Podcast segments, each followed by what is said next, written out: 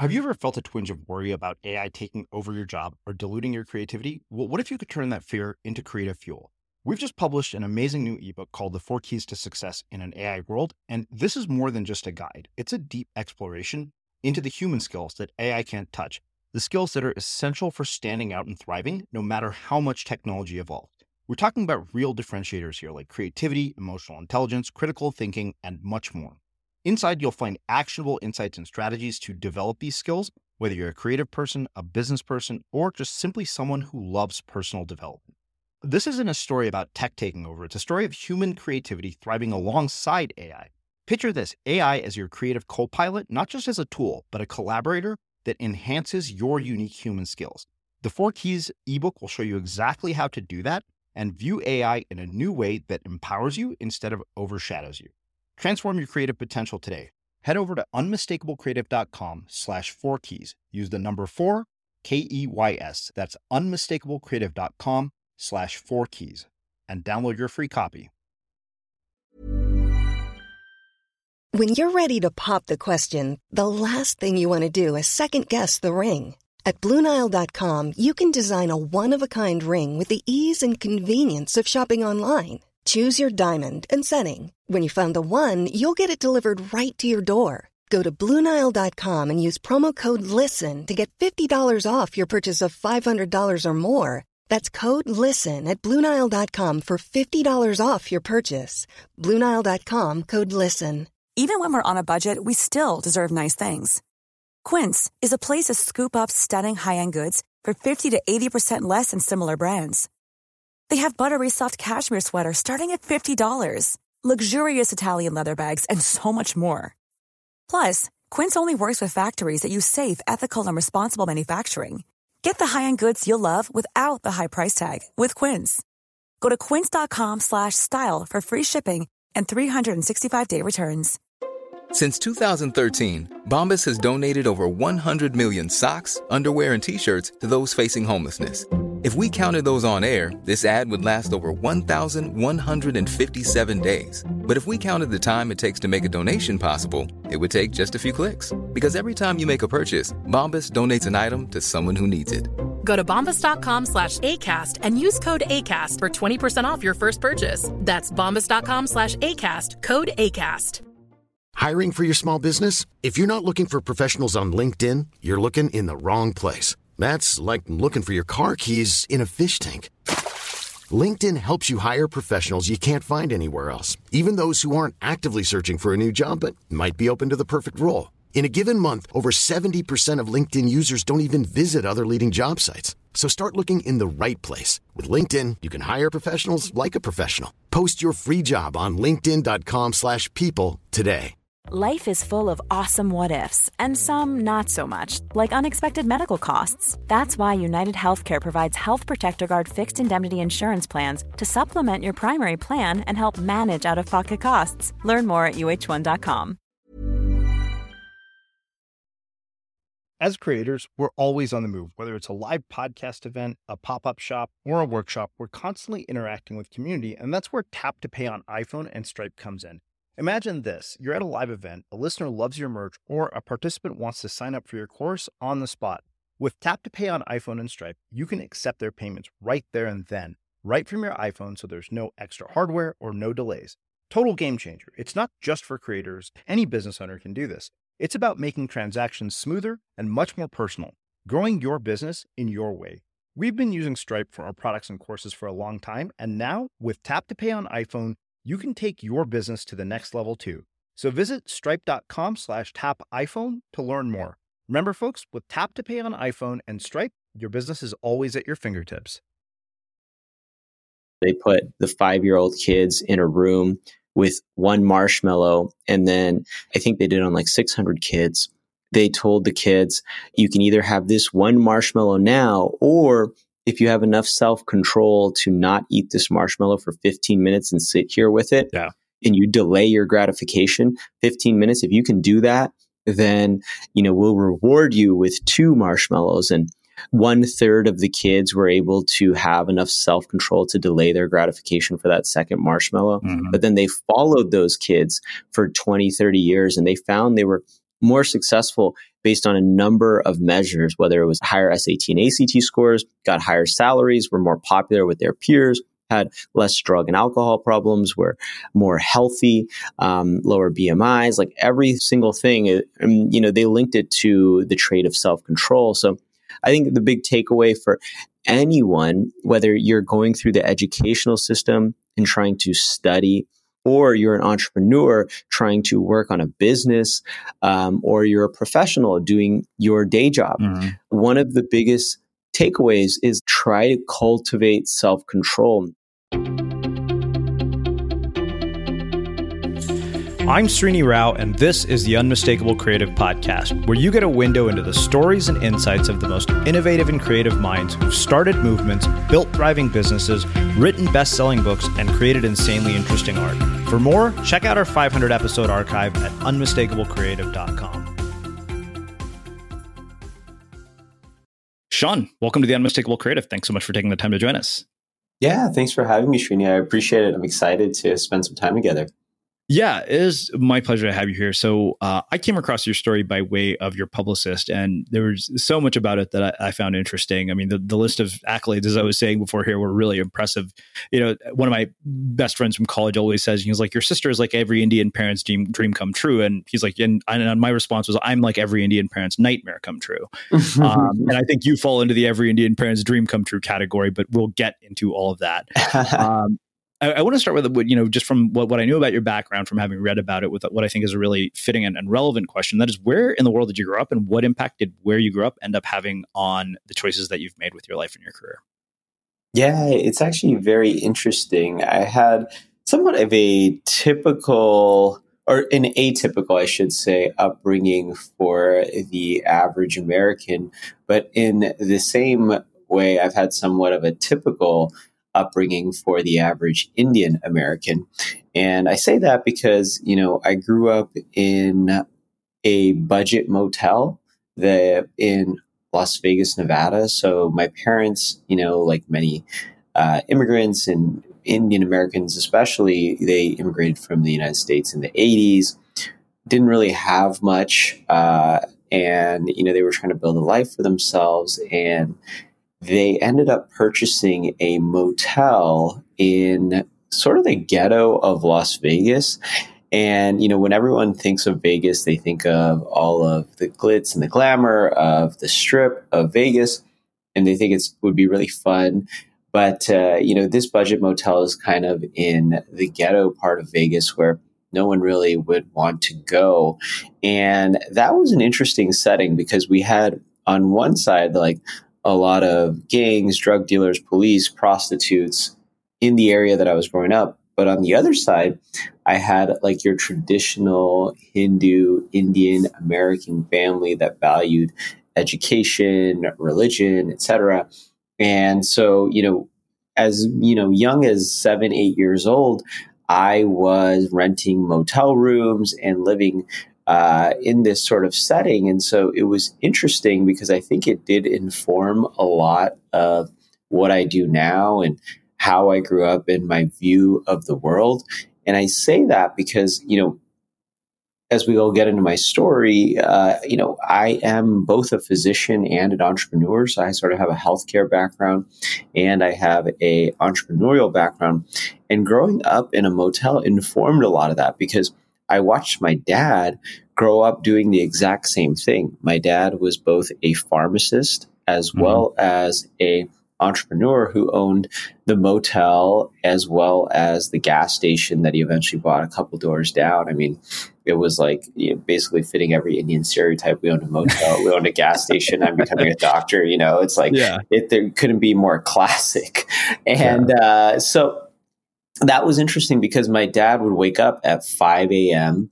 to go to the pharmacy at, to be there by 6 a.m. and he would work there till 2 p.m. Then he would come home, take a little break, work at the motel, or actually, we worked at the gas station from like 3 p.m. to 9 p.m. Then come back to the motel and spend his last couple hours from 10 to 11 working at the motel and you know, he was just nonstop working six days a week. And I think, you know, people ask me like, why do you work so hard? How do you, how do you find the time to work on a business and, and be a doctor? And it's like, that was like sort of built into my upbringing and where I was growing up and who I was looking up to, which was my father in that he was both a healthcare professional and an entrepreneur. And that kind of informed where I am and what I do today and my, my yeah. sort of worldview. So, I mean, you're growing up with these two dramatic contrasts of, you know, like you said, gangs and prostitutes and drugs and all this stuff. And I, I can't imagine you just, you know, basically were sheltered from that completely, right? Like, did you have interactions with that part of your environment?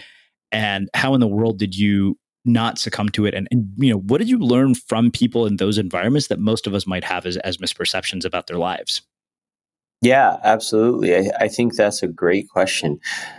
One, I would say, is the biggest mis- misperception that people have about people who live in poverty. I mean, because if you think about the budget motel that I was at, most of these people were not there because they wanted to be there. They were there because they had to be there. They didn't make enough money to have a steady income that they could pay a monthly lease at an apartment. Um, they were living literally paycheck to paycheck, uh, buying weekly room rentals at the motel, and that was like their home.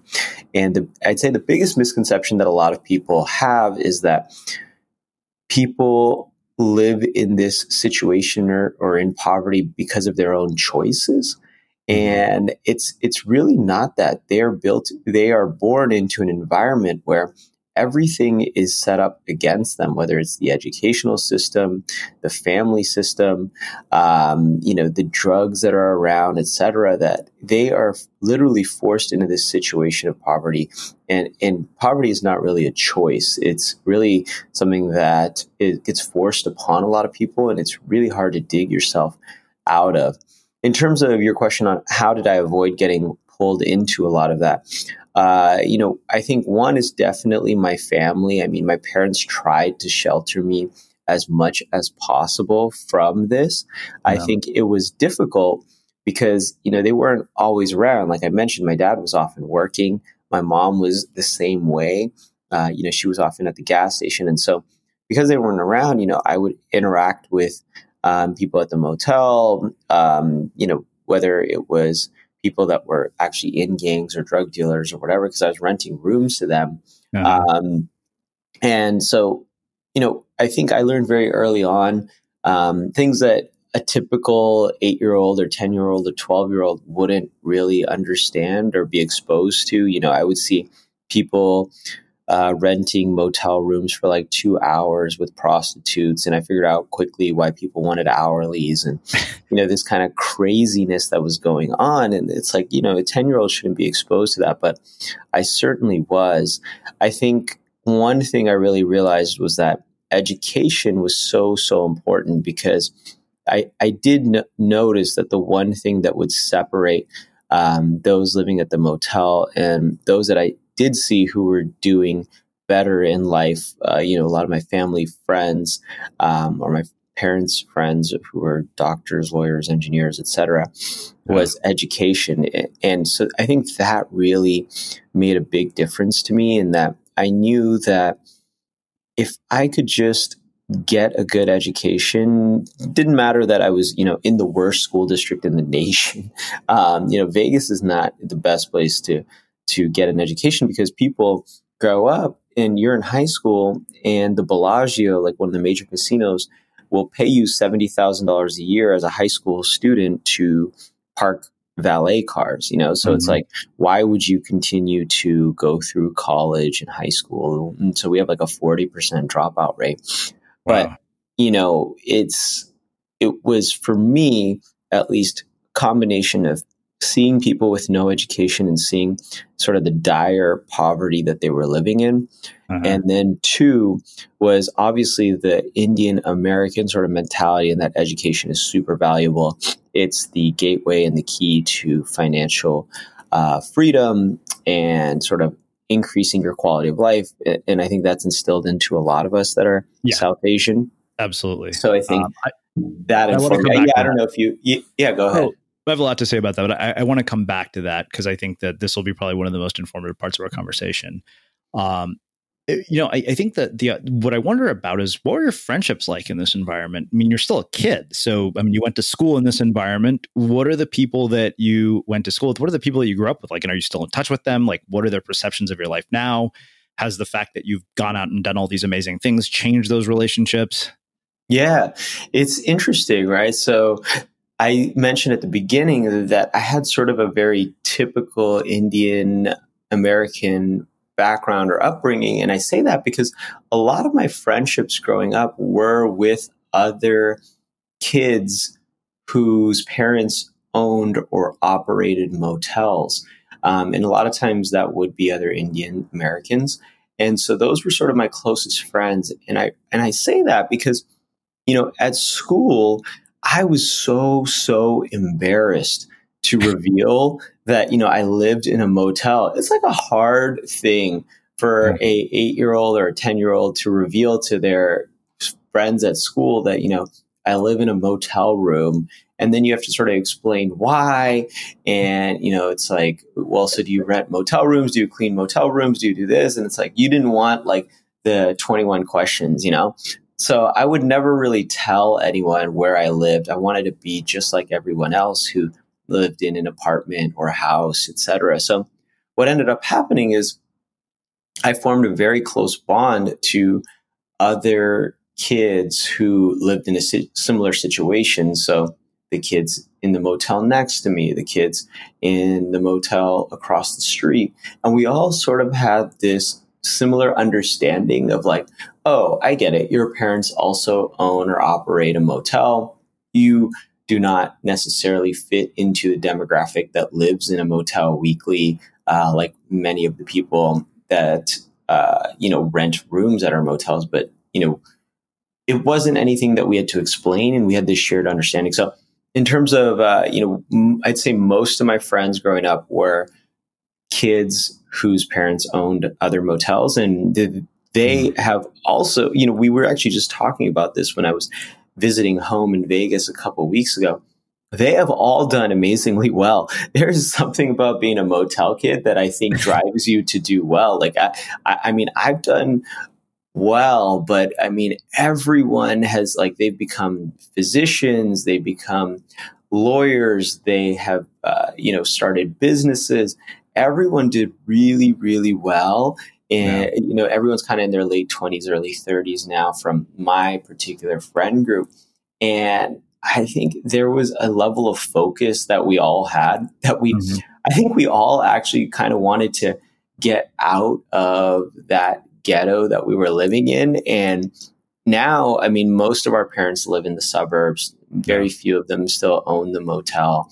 And you know, we would see our other Indian American friends who, um, you know, had these really nice houses in the suburbs, and their parents were usually doctors, engineers, uh, you know, professionals, and so we, I think, we sort of pursued a lot of those careers ourselves because we saw that and what was mm-hmm. possible. I mean, we didn't, we didn't like growing up in little motel rooms with uh, you know, roaches and rats and water leaks and electrical outages. Like, you know, that sucked. Um, yeah. So, you know, we really have all done amazingly well. So I'd say I'm I'm not the exception. I'm actually sort of the rule for motel kids.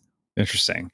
I, I want to come back to the education thing because I know this is a huge part of what you do. I mean, and you know, there there are numerous reasons why I want to discuss this because I, I you know, like I'm not going to you know uh, challenge the value of education, but I will challenge the structure of education in its current form. You know, like I, you know, it's like you said, you get typical Indian American kid. We are encouraged to pursue an education, get good grades. It was, you know, we're not the, we're not the kids whose parents put cards on, you know, report cards in the refrigerator when we didn't get A's. I remember having this conversation with my dad. It was like, you know, hey, there's a kid at school who gets a five dollar for every A. He's like, yeah, you get a meal every night. This negotiation is over. yeah, and exactly. It was like, okay. And the thing is that, you know, my ongoing joke is that I'm a failed byproduct of the education system. Now, the reason I say that is you know, if you look at sort of my performance post high school, it was abysmal. Um, and it wasn't that I wasn't smart. It wasn't that I was motivated, but I was just not smart in the context you needed to be to thrive in an academic environment. Mm-hmm. So with that being said, you know, there, there are a couple of things here that I, I really want to ask you about. Um, one is, you know, what are your views on modern education? And particularly because you overcame some incredible odds, you know, from what I know, you like had just, we went from, I don't remember the exact numbers, but you went to like a perfect score on the SAT and I, I, think this is fascinating, particularly in wake of the college admission scandal. So I, I, kind of wonder, you know, given your background, your perspective. I mean, let, us be honest. I mean, you've effectively crossed off the check boxes of like anybody who could get as high as you could get in the education system. So knowing all of that, what do you think about all this? Yeah, it's an interesting question. And I love that you're challenging uh, the entire educational system, the way it's set up, et cetera, because – you know, you're speaking to someone who you would think would really support the educational system. Yeah. And I say that because, you know, like you said, I raised my SAT score from average to perfect. I started a test prep company, which we, you know, my company Prep Expert, that's what we do for a living. We train students to um, improve their SAT and ACT scores. And then me personally, I mean, I've done just about more education than anyone uh, can possibly do post high school. I, I, did college at USC. I did medical school at USC. I did business school at Yale. So you would think that, you know, speaking to someone with my background, I would be a strong proponent of the educational system and the way that it's set up. And the, the opposite is could not be more true. Like ba- basically, I do not think the way that education is currently set up is the right way to teach students. Uh-huh. I think that I have personally learned how to play the game and I am playing within the rules and teaching other students how to play the game in order to be effective at it. But do I think that there needs to be a major paradigm shift?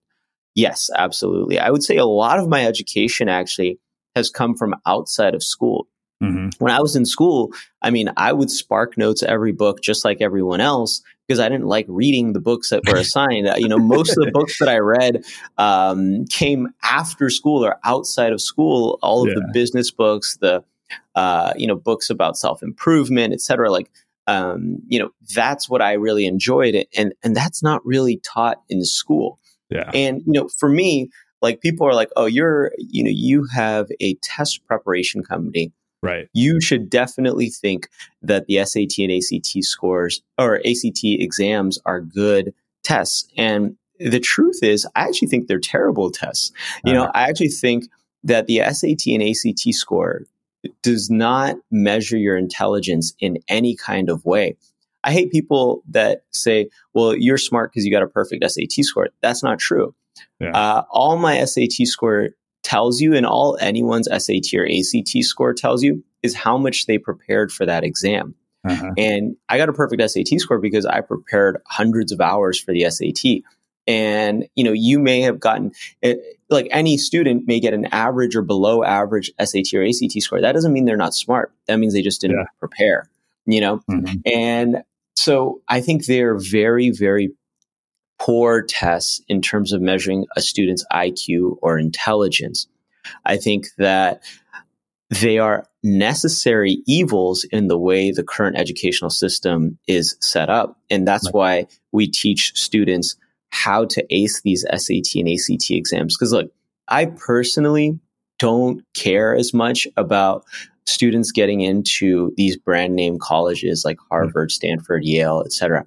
Yeah. I care more about students taking my prep expert course, improving their SAT and ACT scores so that they get half tuition, full tuition scholarships to whether it's a state school. I don't mm-hmm. care. I want them to reduce their college tuition burden so that they don't fall into the $1.5 trillion student debt crisis that we currently have in yeah. the educational system. So I think that's the larger problem to fix.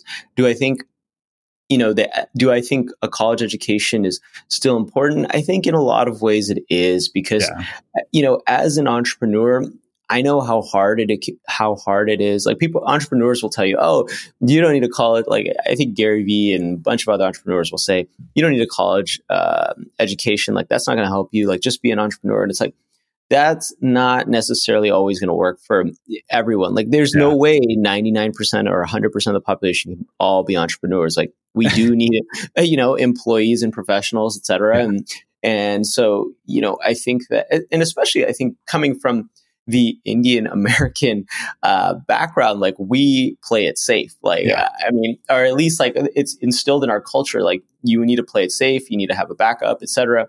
And you know, I'm not the entrepreneur that went out there and risked it all and risked every single thing, you know, up for my business. I was like still in school. I was still in medical school, you know, while yeah. I was uh, starting my business. So I'm not this, the like risk risky entrepreneur or the risk taker entrepreneur that you would think of when you think of someone who starts a business. And do I think starting a business is a risk? Absolutely. But do I think you can mitigate it in a lot of ways, such as doing it while you're still getting an education, while you're still, um, you know, working towards whether it's being a professional or having a career. I think that's one of the best ways you can do it is do it as a side hustle because look at technology now like yeah. you know we're doing this podcast at night.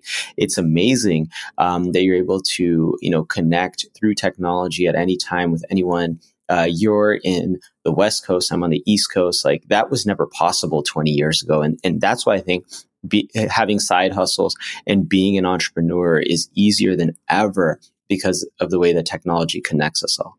Yeah so you know the the it's it's funny to think about you know this with you particularly because I think you and I are sort of polar opposites in terms of how you come out of the system. Like I you know I was one of those people who got bad SAT scores, but I think I was really lucky in that I preceded that period in which the standards of the UC system just skyrocketed, right? Like me and my mm-hmm. sister always joke, we're like, yeah, there's no way in hell we'd get it. We both went to Berkeley, which is, you mm-hmm. know, arguably the best of the UCs. And we didn't we, we look at our, our, scores and we're like yeah we wouldn't have gotten in now like we had the grades and my sister was really bad at, at mcats as well but mm-hmm. she ended up absolutely killing it when she got into med school like she was the chief mm-hmm. anesthesiology resident at yale so you know like her it, it was kind of insane to see that the test scores made virtually no difference in terms of how she showed up after that um, so you know the the thing that that I wonder, you know, you, you, brought up two things. You said it yourself. Despite owning a test prep company, these aren't good barometers of somebody's intelligence. Do you believe that enough that you would be willing to forego your business if it meant they got rid of the test? Like, would you be because you know that would effectively, if, if, neither of those tests existed, you'd have no business. Mm-hmm. Now, yeah, that, that, that's you know a question that I, out of, out of curiosity. Yeah. So, I mean, I think it's a great question because, you know, everyone asks me that. They say, well, you know, a lot of colleges are now foregoing the SAT and ACT um, and standardized testing for the admission requirement. And, you know, what's interesting and what every single person misses with this big news story that's happened is that those same schools, like if you look at George Washington University, for example, that you yeah. know is a good university that does no no longer requires the SAT or the ACT for admission, is they still give merit based scholarships based off your SAT and ACT score. So if you forego those tests, you could be foregoing ten thousand, twenty thousand dollars a year in scholarships, all because like you chose not to play the game or to play the system. So yeah. do I think that uh, you know, I think one, so I think there's two things here. One is it's not really fixing the issue because, like I said, what's more important than admission to me is paying for college. Mm-hmm. And so it's not really getting fixed by just removing the SAT and ACT for the admission requirement because right. you still have to give, I mean, they're still giving out billions of dollars in scholarships based on SAT and ACT scores. Mm-hmm. And then the second part of it is you know, you asked me, would I forego or would I be okay no longer having a business if they no longer require the SAT and ACT? In a way, yes. But at the same time, I think the bigger question is can they ever make college admissions fair? Yeah. And, you know, that is really difficult to do because even if you get rid of the SAT and the ACT. There's so many things, as you mentioned before about like the college admission scandal. There are so many things that are wrong with the process that make it unfair, mm-hmm. that favor the wealthy. That uh, you know the SAT and ACT are just one small part of that. Yeah. That you know I think there has to be an entire revamp as to how we look at education, and and one of those things is kind of what I mentioned before, which is people need to stop being so obsessed with these name brand schools. Like, you know, we, you and I went to great schools, USC, UC Berkeley. Yeah. And the, the problem is there are limited seats. And as you said, it's becoming hyper competitive Uh, and people are going to extreme, extreme lengths now to go to these schools and, and many others that, you know, I, I talk about colleges are the ultimate name brand luxury marketers. Like you Yeah. think Gucci and Louis Vuitton are good? Like, oh my God. Like look at Harvard and Stanford and Yale, like they're charging kids sixty thousand dollars a year, all for to have you know Stanford at the top of their Right. degree. It's crazy. So like people need to be less obsessed with the name of the school mhm. and more okay with like this person got a college education, they went to a state college, they chose that because it was the right thing to do to avoid going into debt hundreds of thousands of dollars. Like that's a smart financial decision. That's smart. Like Yeah. I respect the person that does that. You know? Yeah, I mean, I didn't. Yeah. I went back and did it when I was younger, I'd be like, you know what? I would have told my dad, I'm like, you know what? I'm like, you're right. I'll stay here and go to UCR. Uh, I'll, I'll, Mhm. you know, eh, I, yeah, I, I completely agree on that. Yeah. So like, and, and you know, I used to be, I used to talk way more about like, you know, you should try to go to these top schools, et cetera. Like that's what your SAT and ACT score can do for you. And I've had a paradigm shift in the way I think about these tests. And what I think is really important is that it's more about paying for college now than it is about trying to go to the best one. Because at the end of the day, a economics class at your community college and an economics class at Harvard are not going to be that much different in curriculum. You know, you're still going to learn uh, basic economics 101. So that's kind of my opinion on it. How would you like to look five years younger? In a clinical study, people that had volume added with Juvederm Voluma XC in the cheeks perceived themselves as looking five years younger at six months after treatment. Look younger, feel like you. Add volume for lift and contour in the cheeks with Juvederm Voluma XC. Reverse signs of aging by adding volume to smooth laugh lines with Juvederm Vollure XC. For important safety information and to find a licensed specialist, visit juvederm.com. That's J U V E D E R M.com. Not for people with severe allergic reactions, allergies to lidocaine, or the proteins used in Juvederm. Common side effects include injection site redness, swelling, pain, tenderness, firmness, lumps, bumps, bruising, discoloration, or itching. There's a risk of unintentional injection into a blood vessel, which can cause vision abnormalities, blindness, stroke, temporary scabs, or scarring. Talk to a licensed specialist to find out if it's right for you. This Mother's Day, celebrate the extraordinary women in your life with a heartfelt gift from Blue Nile. Whether it's for your mom, a mother figure, or yourself as a mom, find that perfect piece to express your love and appreciation. Explore Blue Nile's exquisite pearls and mesmerizing gemstones that she's sure to love. Enjoy fast shipping options like guaranteed free shipping and returns. Make this Mother's Day unforgettable with a piece from Blue Nile. Right now, get up to 50% off at BlueNile.com. That's BlueNile.com. Everyone knows therapy is great for solving problems, but getting therapy has its own problems too, like finding the right therapist, fitting into their schedule, and of course, the cost. Well, BetterHelp can solve those problems. It's totally online and built around your schedule. It's surprisingly affordable too. Connect with a credentialed therapist by phone, video, or online chat, all from the comfort of your home. Visit betterhelp.com to learn more and save 10% on your first month. That's BetterHelp H E L P. Hiring for your small business? If you're not looking for professionals on LinkedIn, you're looking in the wrong place. That's like looking for your car keys in a fish tank. LinkedIn helps you hire professionals you can't find anywhere else, even those who aren't actively searching for a new job but might be open to the perfect role. In a given month, over 70% of LinkedIn users don't even visit other leading job sites. So start looking in the right place. With LinkedIn, you can hire professionals like a professional. Post your free job on linkedin.com slash people today.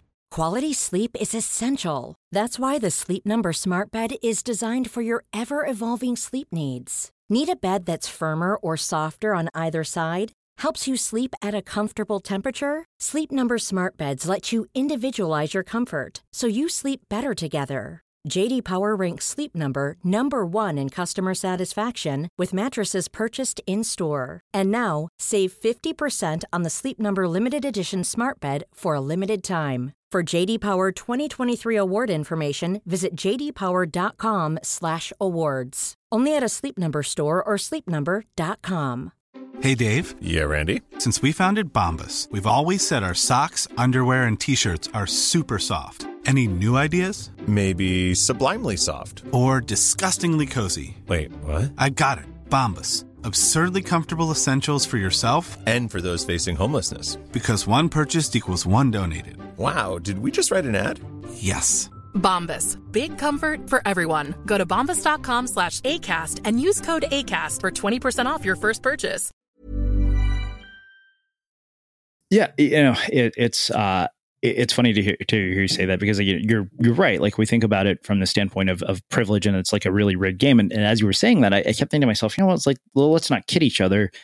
We grew up in Indian families that were incredibly nurturing and also drilled this notion into our heads from the time we were kids. That's a pretty mm-hmm. significant advantage, wouldn't you say? Mm-hmm. Like even if we didn't grow up with wealth, like my dad's a college professor. You mm-hmm. talk about you know instant access like an edge in terms of this process you know i mean my dad is a byproduct of this system and you know we we have this argument constantly about the value of, of you know formal education but even he now tells his phd students he's like unless you want to be a professor don't do a phd um but really I, I appreciate that you brought up, you know, sort of the the privilege and the fact that it's not just about the test, but there's so many other dynamics here um, at play. And I, I, think you're right. You know, it's funny. We had a guy named Scott Galloway here uh, a few weeks mm-hmm. back. You know, you know, he's a professor at NYU, also happened to go to UCLA, you know, started multiple companies. And he said the exact same thing about colleges. He said colleges are no longer educational institutions, they're luxury brands. Hmm. Yeah. I mean, it couldn't be more true, right? Because if you think about it now, like with the internet and open education, you can get any information. You can get almost any class now. Like most, I think every class at MIT is available for free online. Yeah. You know, so it's not like you're getting a huge advantage by going to one school over the other all that education, all that information is out there. So, you know, why spend so much time, so much money so much effort trying to go to some of these name brand schools that are just luxury brands yeah. when it doesn't tell you much about the person, mm-hmm. right? I think it's it's more important that the person made a smart financial decision. Um, you know, hopefully that they were able to go to college for either cheap or free because they went to a state school or they got scholarships um, to go to a, a, a better school, et cetera. So you know, I think that is uh, more telling of the person. And then after that, what do they do with that education? And are they, you know, still learning? Are they still reading on their own? Are they, you know, continually trying to improve and get better? Because now with so much education online, it, there's no excuse not to. Like, you don't need to be at a university to be a student. Mm-hmm. Yeah, absolutely. Uh, you know, I, I, think that that uh, makes a really a, a, perfect segue to talking about. It, it's ironic, but I think part of the reason I wanted to have this conversation with you was it wasn't about increasing your SAT score, but more importantly, I wanted to understand, you know, what you learned from that process that you've applied going forward, and what our listeners could take away from that um, about how to learn something. Uh, and I'm curious if that applies in this case. Uh, and then, you know, how in the world did med like you know you did this on the side of med school, and we'll, we'll get to that. I'm very curious about your interactions on Shark Tank and Mark Cuban and all that. Yeah, yeah. So you know, in terms of what I think is important, or what was really helpful in terms of the process of improving my SAT score is that it taught me a lot of self control. You know, like I spent an entire summer locked up in a library between my junior and senior year studying for the SAT. And as a 16, 17 year old who, you know, there were plenty of parties going on, there were plenty of things to do in the summer with friends. And for me to, you know, lock myself in the library for eight hours a day, put away all the technology that there was, is it sort of cultivated in me a lot of self control. And I think as an entrepreneur, that has been super, super helpful in bringing about incredible productivity and incredible success. Like, you know, there's this famous Stanford marshmallow experiment mm-hmm. about how they put the five year old kids in a room with one marshmallow. And then, you know, I think they did on like 600 kids. They told the kids, you know, you can either have this one marshmallow now, or if you have enough self control to not eat this marshmallow for 15 minutes and sit here with it, yeah you, and you delay your gratification 15 minutes, if you can do that, then, you know, we'll reward you with two marshmallows. And like one third of the kids were able to have enough self control to delay their gratification for that second marshmallow. Mm-hmm. But then they followed those kids for 20, 30 years and they found they were more successful based on a number of measures, whether it was SA, got higher SAT and ACT scores, got higher salaries, were more popular with their peers, had less drug and alcohol problems, were more healthy, um, lower BMIs, like every single thing. Uh, um, you know, they linked it to the trait of self control. So I think the big takeaway for anyone, it, whether you're going through the educational system and trying to study, and, or you're an entrepreneur trying to work on a business, um, or you're a professional doing your day job. Mm-hmm. Like one of the biggest takeaways is like try to cultivate self control. And I do that still on a daily basis as an entrepreneur. You know, for example, I will go to my office and I will leave my phone in a completely different room. And, you know, I do that on purpose because these you know these little gadgets we have in our hands every single day like they are built to destroy self-control. Like they are built to notify and buzz you all day long about the newest instagram post or like or facebook or whatever it may be or text message and they destroy all self-control you know everyone's in group chats now and you're getting like 80 group chat messages like there's no way you can be super productive and you mentioned like at the very beginning that you know you listen to music yeah. and you write and and i'm sure that like you you had the same experiences like getting rid of a lot of the daily distractions uh-huh. uh, helps you write so much better like it's incredible how much you can you know like yeah. write and get your thoughts down on paper when you don't have your freaking phone buzzing every single minute. Um, oh, yeah. You know, it's it's just huge, and people need to be able to get like basically pull themselves away from their phones, their technology. I'll often turn off my internet, so mm-hmm. I'm not mm-hmm. even checking email because email is another thing that like you love. It's like a it's like a slot machine. You keep yep. refreshing your email to see like what's the newest email coming in. You know, and, and people think they're being productive because they're on email, but really you're not doing anything. Yeah. You know, it's uh, um, I would say that's a huge, huge takeaway is like try to cultivate that self control to be successful either as a student or as a business person. Yeah, it's funny you, say that because this is something that I str- struggled with my whole life, and, and you know, it's funny because you're right. I listen to music and usually I have my phone in the room, and, and, today was one of those days where it just all kind of unraveled from the moment I woke up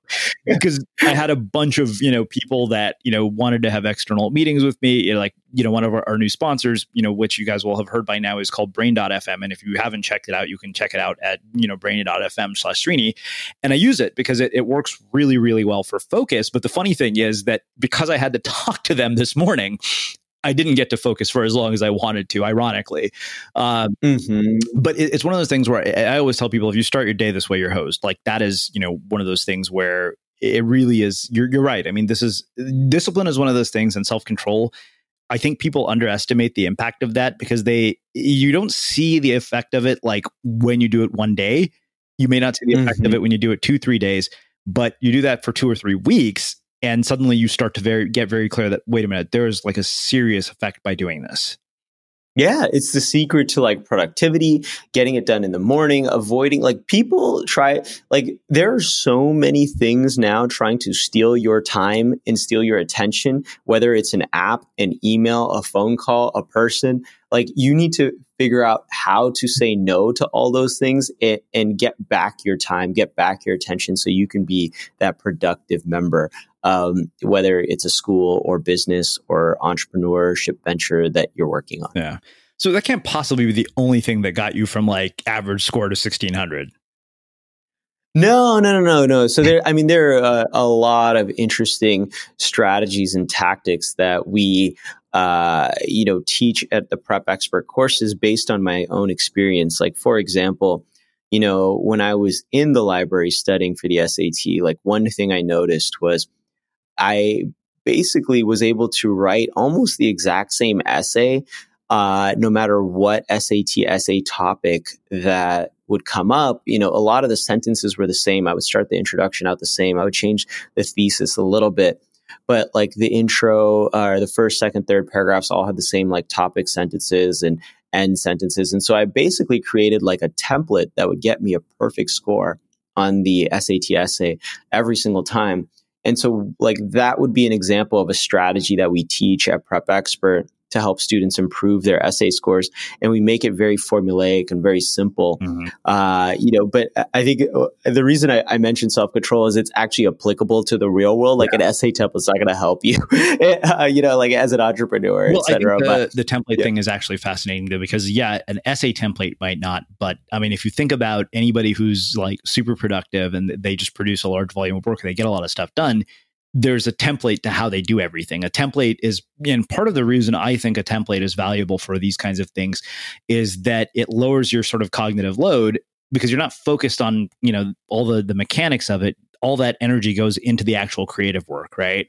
When you do that, mm-hmm. you're not having to think about like even, you know, when we we do a podcast, like all this stuff, you know, sort of it's already been decided how we produce a podcast. Like I already know everything that needs to happen so that the bulk of my energy doesn't get put into like the minutia surrounding it gets put into the conversation and i think that's one of those things where you know i think for creativity like you have to have systems because and it seems so counter to you know what people think of as creativity Mm-hmm. Yeah, no, I, I, mean, definitely for writing, it's a great thing. Like, you know, I've written books before, and you know, the reason I'm able to get it done is I'm not think trying to think of new content in a new format to write it every single day. Like I had a very formulaic way that I wrote my first SAT prep book, which was I was like, okay, I'm to write the strategy, then I'm to show an example. So it was like strategy, example, show write practice problems using that strategy, and then finally like review points. So like so I just did that 100 times, and all of a sudden I had 100 strategies with 100 examples with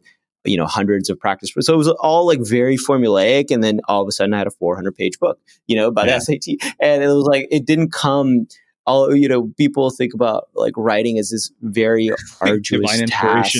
yeah it's like you know it wasn't like that it's like each day i was like okay i'm just going to write this exact template out mm-hmm. and, and, and it worked really well um, but yeah it, you're you're so right with, with in terms of writing if you can take away that staring at a blank page, you know, um, every single day. Like that's the fear that I think everyone has when it comes to writing is like stare, that that white blank page. It, it like it, by formulaically creating a way that you're going to format and template your your writing, it can make you so much more productive and in you know your writing so much easier to do. Mm-hmm. Yeah, absolutely.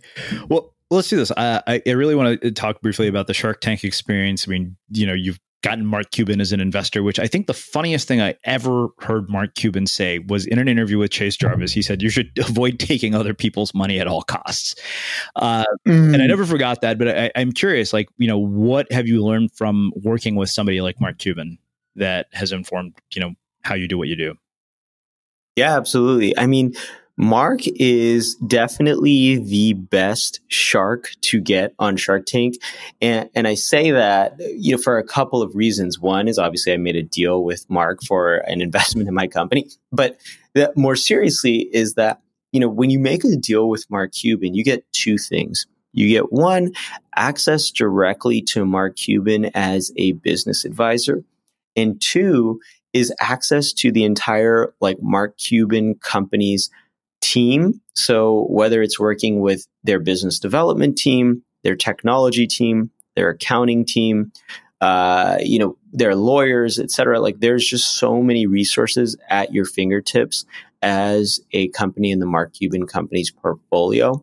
You know, and everyone asks me like, what has Mark Cuban, um, you know, really done for your business? And I will say one thing, you know, he's done some very practical things. One is, you know, he was able to double our licensing fee on our SAT and ACT courses to our biggest licensor of courses. And so that was huge. I mean, that, that was worth a few hundred thousand dollars in revenue immediately. Like that had an immediate impact. Yeah. Um, but more importantly, is, you know, he's really taught me a couple of things as an entrepreneur. One is the power of saying no. Mm. I mean, when you're a billionaire like Mark Cuban and you have hundreds of investments, I am sure that, you know, people are trying to get him to do things to get his time and attention, as we talked about all day long, every day. And, you know, for me, I have a problem. I always say yes. You know, like I'm always like, yeah, sure, I'll do that. And like this person's like, can we hop on the call to do this? And like Mark is the exact opposite of that. Like he says no, I would say 80% of the time. Uh-huh. And 20% of the time, he says yes.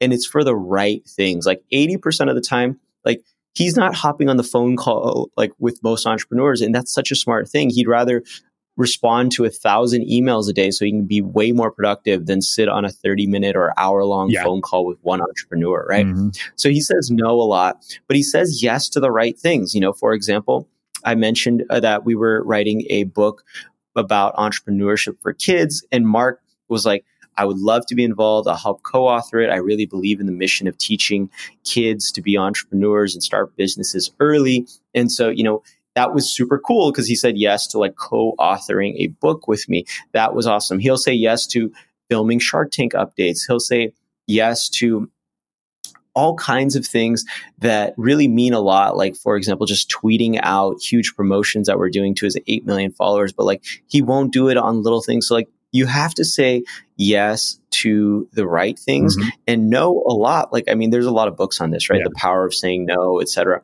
And this is kind of what I'm talking about is like he's really good at not letting other people steal his time or steal his attention. And yeah. I think I need to be better about that. and you know, like I, I think I am I'm too nice sometimes. But it's interesting. We I did an event with Mark Cuban just two weeks ago when we filmed the Shark Tank update. Yeah. And you know, he was he was talking about you know the nice works in business, and I think you still have to be nice, but you you can you can be nice and still say no. Yeah. You know, you can say, you know, I'm just a little too busy right now, but maybe at a later date, etc. Because I think nowadays it is just too easy to say yes to everything and then get mm-hmm. overloaded and then people get burned out, etc. And you know, I think na- now I say yes to the right things a little bit more often, like doing this podcast. Yeah.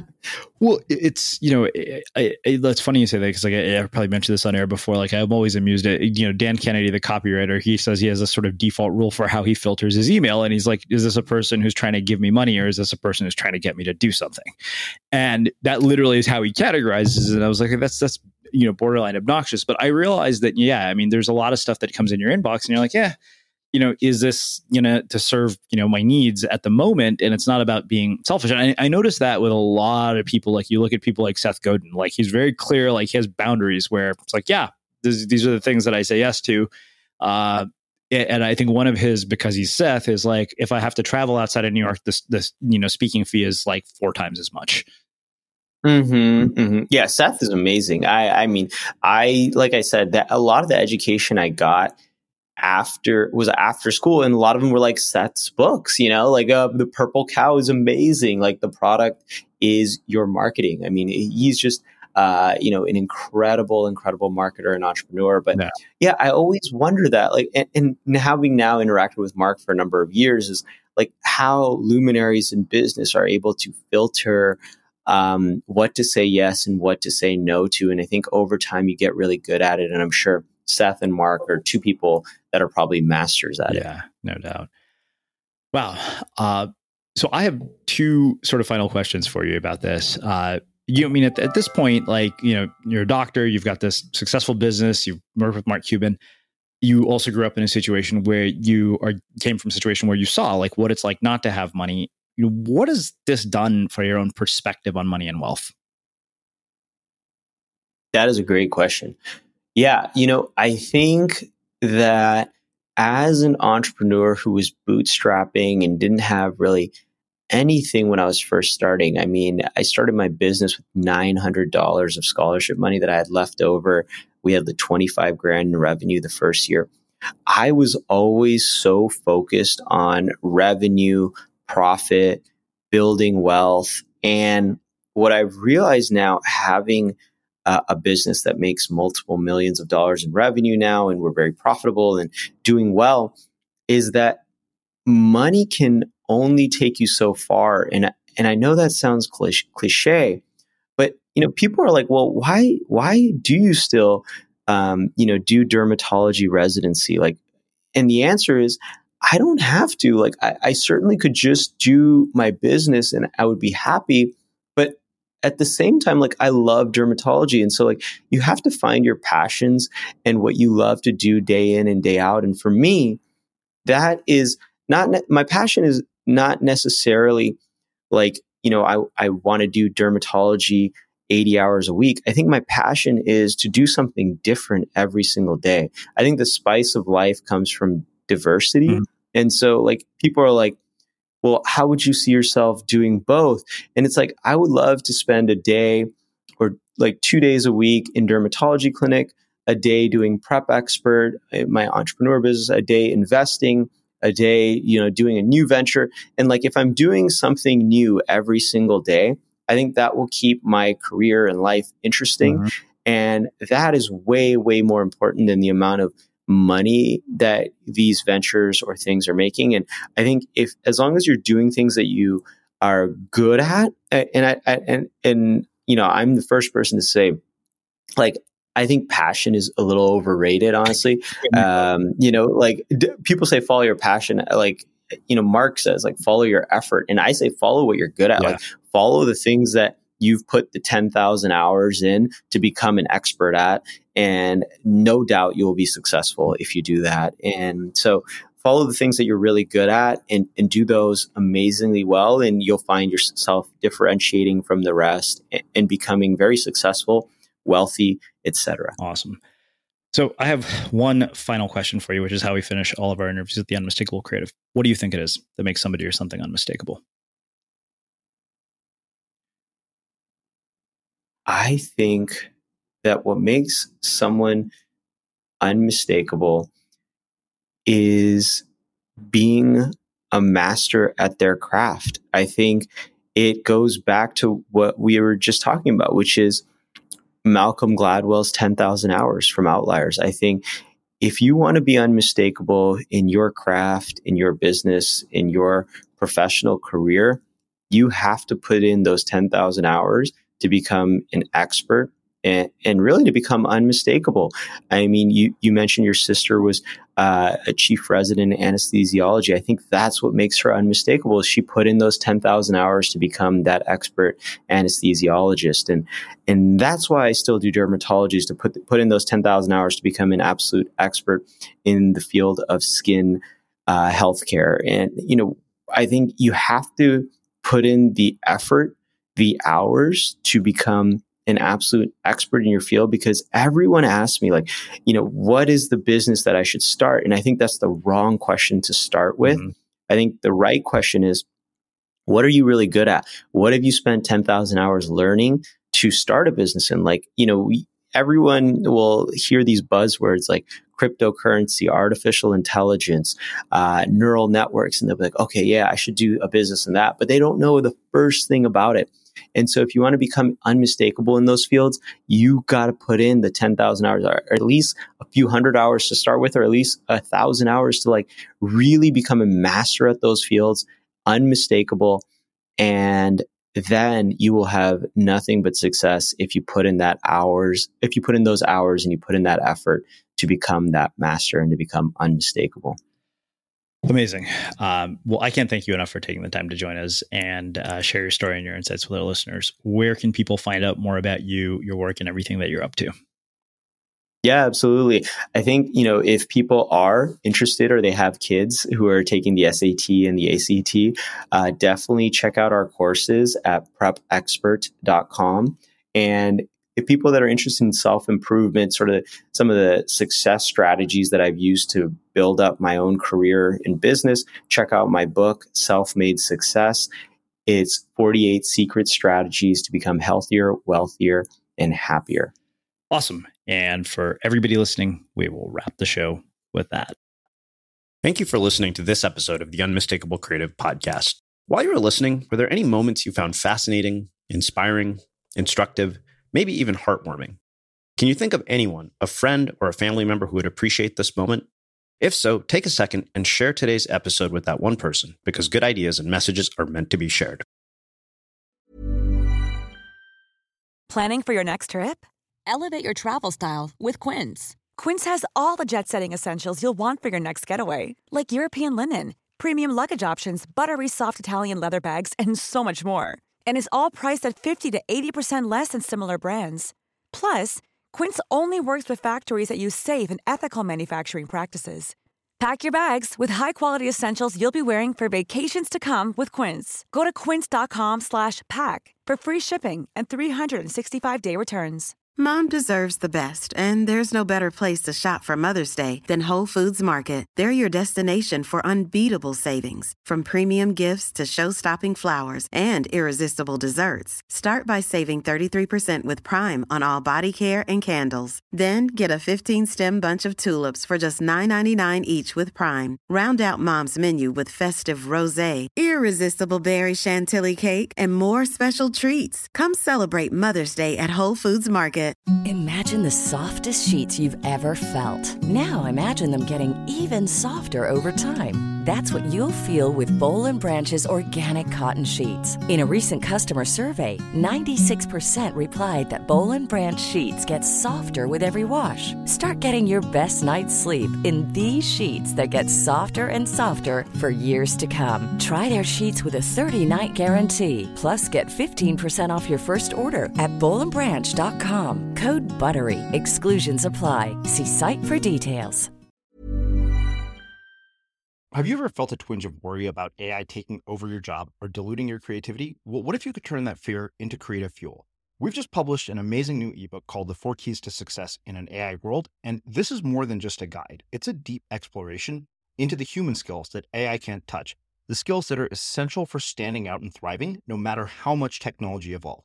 We're talking about real differentiators here like creativity, emotional intelligence, critical thinking, and much more.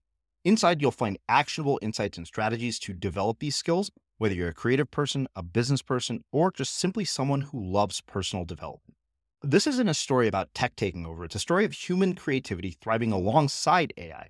Picture this AI as your creative co pilot, not just as a tool, but a collaborator that enhances your unique human skills. The Four Keys ebook will show you exactly how to do that and view AI in a new way that empowers you instead of overshadows you. Transform your creative potential today. Head over to unmistakablecreative.com slash four keys. Use the number four, K E Y S. That's unmistakablecreative.com slash four keys and download your free copy.